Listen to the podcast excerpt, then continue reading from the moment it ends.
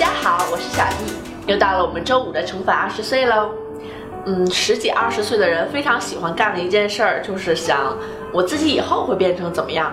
你说是胡思乱想也好，你说是畅想人生也好，呃，这个过程中呢，既有一点小紧张和刺激，又非常具有成就感。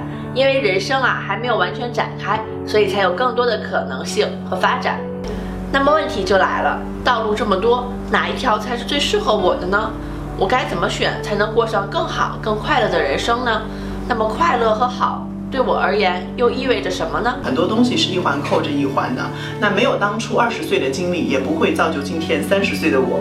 所以说我非常希望回到二十岁以后，我觉得我还是会选择我以前选择的一些事情。但是我觉得可能回到二十岁以后，有一些事情我想改变的，就是，嗯。我觉得可能我当时真的还还，我现在到现在为止，我还会再想去尝试更多的东西，因为啊，你去试过了以后，你才知道你不可以。可是你如果不是的话呢，你是永远都不知道你可不可以。所以我觉得，呃，这个也是我们要跟所有的国际留学生讲的，就是你真的是要去。发掘自己的种种的不可能，而且呃，我觉得因为我可能本身自己的个性，我是其实是一个呃非常喜欢独立思考的人，所以说我不太会受很多外界的一些评论的一些影响。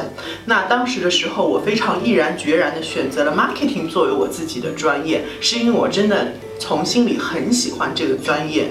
当时呢，在我念书的时候，marketing 并不是一个很火的专业，但是今到今天现在，几乎每一个公司都有这样一个部门，并且这个部门都是在处在一个啊非常好的一个发展状态。所以说，我很庆幸我当时自己的选择。啊，同时我也想跟大家说的一句，就是说，是不是你今天选的专业一定是你以后从事的工作呢？我觉得未必。可能我在当时年选择 marketing 的时候，我也没有预料到我今天自己会做教育。但是其实很多行业是相通的。今天。我们也会有教育行业的 marketing，明天我们还会有其他行业的一些 marketing，所以说我觉得啊，不要忘记初心，然后保持着你心里真正想追求的那一份东西是最重要的。感谢 Jessie 的分享，两个关键词：发掘潜能，勿忘初心。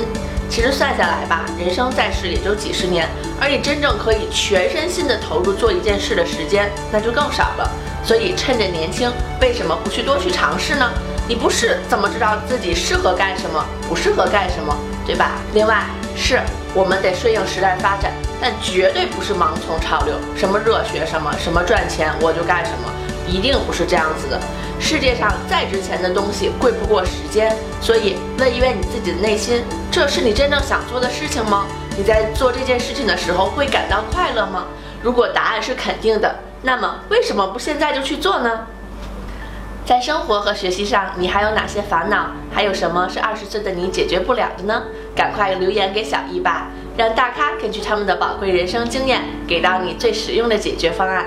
当然，也非常欢迎大家来愉快的吐槽。今天我们第十三期的宠粉二十岁就到这里喽，十四期再见吧，拜拜。